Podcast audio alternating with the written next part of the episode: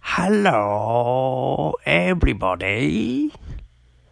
誰がわかんねーん はい、ごめんなさい。Hello, everybody っていう単語が浮かんで、これ歌ったっていうだけです。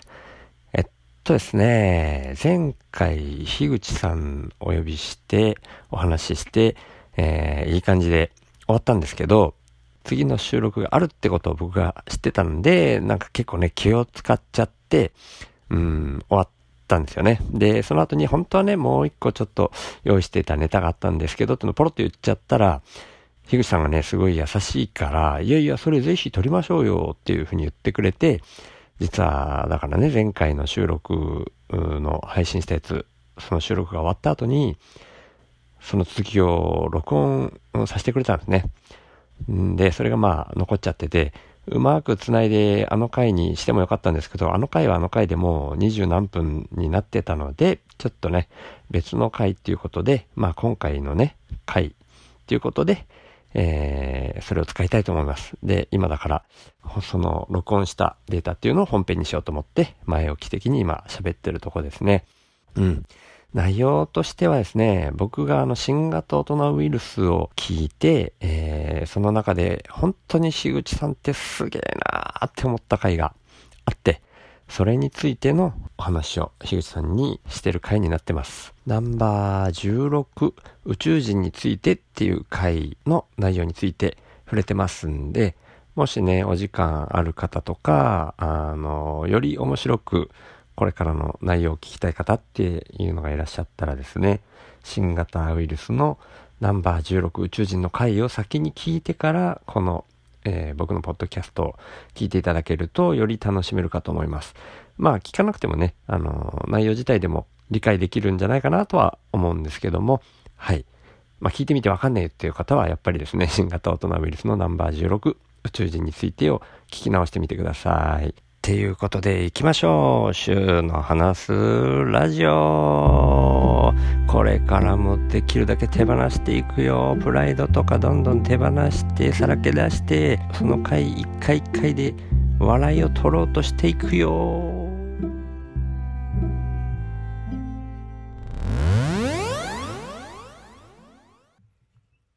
はいはい。で、でななんすか？はいはい追加で。はい、すいませんね。なんか一回閉めたのに。はい。いや、あの、新型大人ウイルスの中でええ、僕がすもう、ものすごい人だなと思った回があったんですね。樋口さんに関して。はいはいそれって、あの、宇宙人の回って覚えてます？ああタイ、タイトル宇宙人、あ、ちょっと正確に宇宙人の回じゃない。宇宙人っていうのが含まれてて、要はどんなバリエーションの宇宙人がいるかみたいなのを、コバさんと一緒にあ。やった気がする。うん。はいで、その後半で、はい。もう宇宙人関係なくなってきたけど、言いたいからこれ言うわっていう話をされてて、はあのー、三次元の話、あ、三次元っていうか宇宙の果てがどうなってあ。るか、した気がする。吉牛で考えてたら分かったっていう話をええ、されてたの覚えてらっしゃいます？しました。で、それずーっと言ったら背中から来るんよっておっしゃってたじゃないですか。はあれって当たってるんですよ。い。いやいや、え？はい。それって、そうじゃないとおかしいって樋口さんそういう文脈でおっしゃってましたけど、はい。僕二十何年か前に友達から、はあ、あの、アインシュタインの相対性理論を簡単にわかる的な本を読んで、はあ。その話僕聞いてたんですよ。え、そ、え、そ、その、そ、そうなんですか？そうなんですよ。えで、はちょっとその本は、あの、急に用意できなかったんで、あ。はあの、ネットで今日検索してみたんですね。あ。はい。そしたらちょっとそれに裏付けられるような文章が見当たったんで、それちょっと読み上げてもいいですかね？うわ、怖い。な、なんかちょっと俺、鳥肌立ってきた。はあ、いやいやいや、それの裏付けっていうだけですよ。あ、はあはあ、で、これはですね、どっかの大学のホームページでちょっと検索にヒットしてそのページだけ飛んで、あの、ホームとかに戻れなかったので、はいちょっとはっきり宇宙モデルっていうページの名前で、ほうほう。はい。で、物体同士が、えー退け合う宇宙光ラムダっとかいう、ちょっとよくわかんないやつなんですけど、ほうほうほうはいはい。まあでもこれ1988年の最新宇宙論よりってなってるんですけど、だからまあまあ古いです。情報は古いですけど、一応相対性理へ論ー元にしてるみたいで、えで、ちょっと読み上げますよ。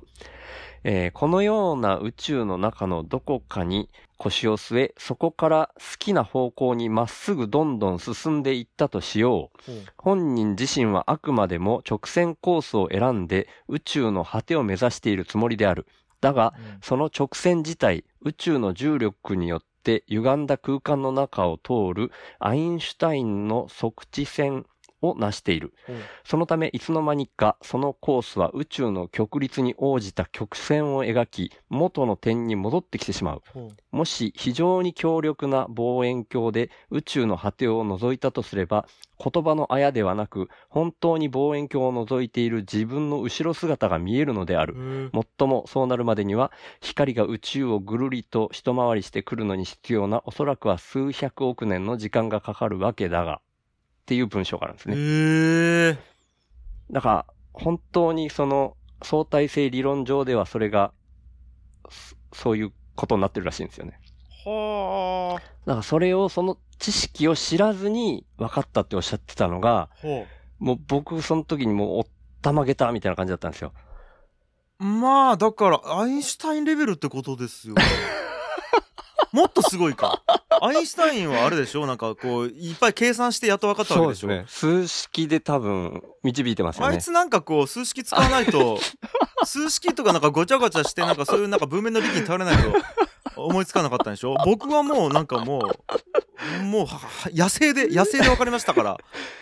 いや、でもそれがちょっともうちょっと僕聞きたかったんですよ。はい。あの話がちょっと、僕ままだちょっと理由が、そうならんとおかしいんよっていうなんか言い方でされてたんですけど、ええその、その時に例で出されてたのが二次元の、えー状態だと地球上でぐるっと回って戻ってくるからっていうような、こう、そうです。あれをされてたんですけどそうはいそれってああくまでこう地球の上だと戻るええ。っていう話じゃないですか。え二次元でその必ず丸になってるかどうかっていうのがなんか、いまいち僕イメージできなくはい。そこをな、なんとなくもうちょっと僕みたいなのでもわかるようにこう、こう説明できたりとかいやするのかなこれ はいはい。完全に感覚の話なので、ああ、そうなんですね。要は地球ってまあもともと平らって思われてて、はいはい。でその端っこからザバーっとこう海の水が落ちてると思われてたじゃないですか想像上では、うんうん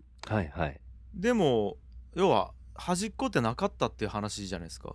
うんうんうんうん。だか、ら世界の果てとかないって思ったんですよ。ああ、そっ要は地球がを世界として見た時に世界の果てってなかった、えっと端がなくてただのループをしていたっていうことがうん。分かったんですよ。これで、えー、と地球が2次元から3次元だっていう認識になったってことだと思うんですようんうんうんうん。人間がはい。世界を把握するはい。把握の仕方がはい。2次元から3次元になったって思ったんですねその時ってああ、なるほど。はい。で、えー、とその時ってうん地球が人間の世界だったじゃないですか、うんうん。なんですよただ、はい今宇宙を知ったんですよ人間ははいはい。ただえーっと2次元のあななんていうんですかねうんと3次元上にはい。今度端っこができちゃったんですよ宇宙の果ての向こうは何やろっていううんうんうん。、で今人間は同じように向こうには何があるかとか何もないんじゃないかとかうんうん。想像してるじゃないですかこれって全く同じだなと思ってね人間がちえーっと世界を2次元だと思ってた時と同じことやってるなと思っててうんうんうん。だからい多分人間は、えっと、宇宙の果てを本気で把握した時にはい。すこの世界の認識の仕方を3次元から4次元にアップデートするんじゃないかって思ったって感じなんですよねうーん。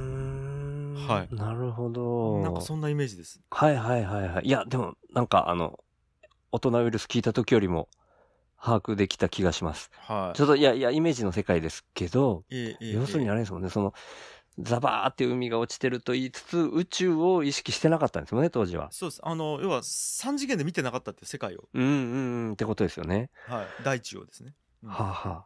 で、それの先で、その新型大人ウイルスのあの回で、はいその4次元の場合は今度はこう未来に行き着いた先が今度は過去から出てこないとおかしいああそうですっていう話されてたですよね。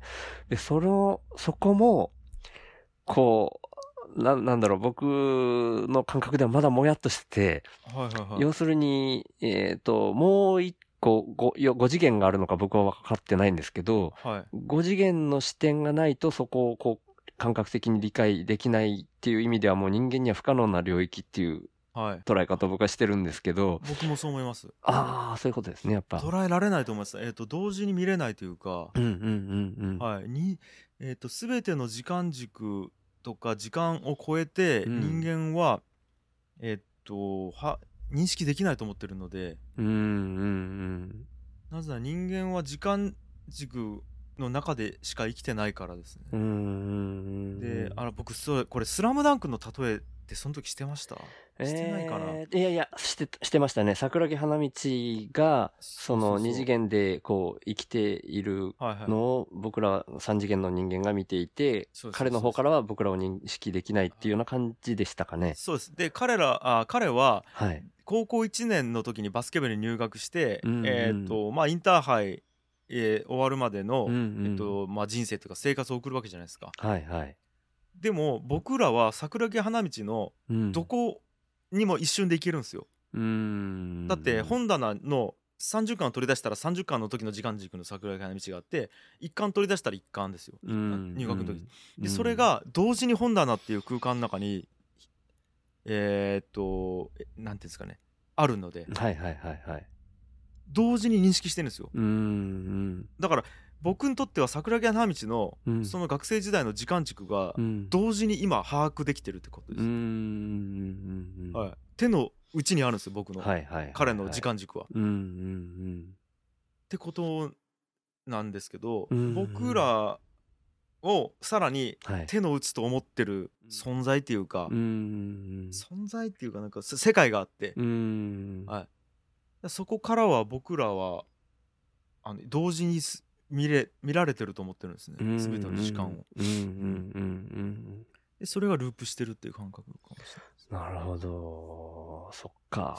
伝わってるかわかんないですけどいや、うん、なんとなくですけど、うん、ちょっとコバさんとは違う感じで僕は受け取っていて、コバさんってそこをなんかこう、か悲しい的な言われ方してましあそうでしたっけ？た。悲しいというか、ループかーみたいな感じで、はいはいむ無限、無限しかな、ないけど、はい。はいそういう話するときは必ず無限っていう答えになるじゃないですか、みたいにおっしゃってましたけど、うんうんうん。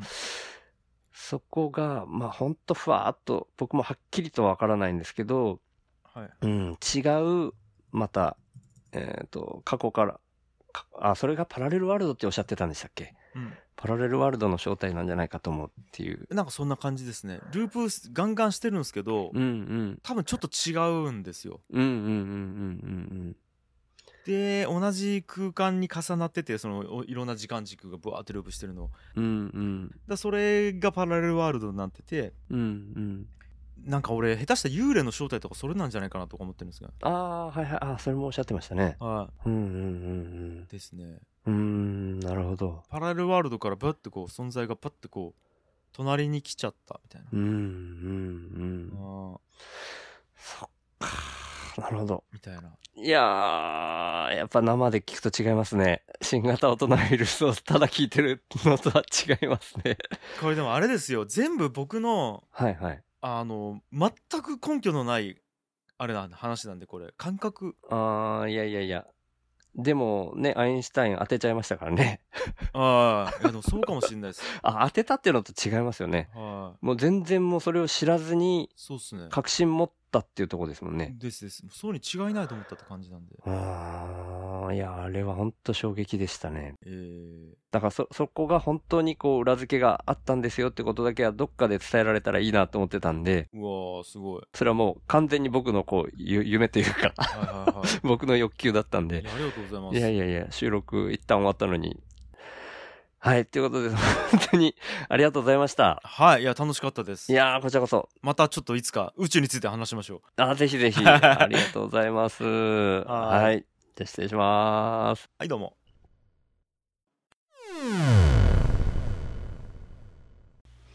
っていうことでね、いかがだったでしょうか。いやーもうね、ほんと、すごいとしか言いようがないですよね、樋口さん。うん、ほんと、おったまがりました。あのね、そのな内容で言ってた二十数年前に相対性理論の本を読んだ友達から僕聞いた時もね、まあ、すぐ行ったら自分の後ろに来るっていうような話聞いて、ええー、って、まあ、すぐ行って自分の後ろに来るんだったら、ちょっと曲がればいいじゃんとか、そんな答えしてたレベルでしたからね。いやー、もう人間としての次元が違いましたね。はい。っていうようなことでですね、前回前回の樋口さんのゲスト会とはまた全然違った感じの内容になってるとは思うんですけども、いやー、ほんと底なしに深いですね、樋口さんって。うん。で、ちょっと前回とかは、あの、その本編しかね、流さなかったんで触れられなかったですけど、僕やっぱね、本当に緊張してて、全然深掘りできなかったなーっていうのをね、すごい反省してるところもあります。ただですね、今はもう、今の精一杯、その日は僕が自分自身としても楽しむっていうところをね、すごい意識してたところあって、それだけはなんとなくできたっていう気がしてます。まあ、どんな風に接したとしても絶対こう、後でこう反省後悔みたいな感じにはなるだろうなっていうのはもう最初から予測してたんで、うん。まあね、次、またゲストに来てくれるかどうか、いいと思っては言ってくれたけど、本当にお忙しい方なんでね、そこは難しいかもしれないですけど、まあ、その時に少しでもね、今回みたいな後悔とかが、うーんまだ残るにしても、なるべく少なくなるように、もう毎日えー、これからも精進して、あの、ポッドキャスト一人でね、あ、まあ、いろいろゲストも読んだりしながらですけど、はい、楽しみながら、できれば、さらけ出すことで、それが笑いにならないかな、もう受けなくてもいいっていうね、前回、樋口さんが言ってくれた内容を踏襲しながら、やっていこうかなっていうふうに思ってるとこです。ね、なんかね、言いながら自分で最後クソ真面目なこと言っちゃったなーって思ってるとこです。まあ、今んとこそんな感じなので、ね、よかったら、薬と笑ったり、呆れたりしながら、生温かく見守ってくれればなーと思ってます。っていうとこで、ではまた。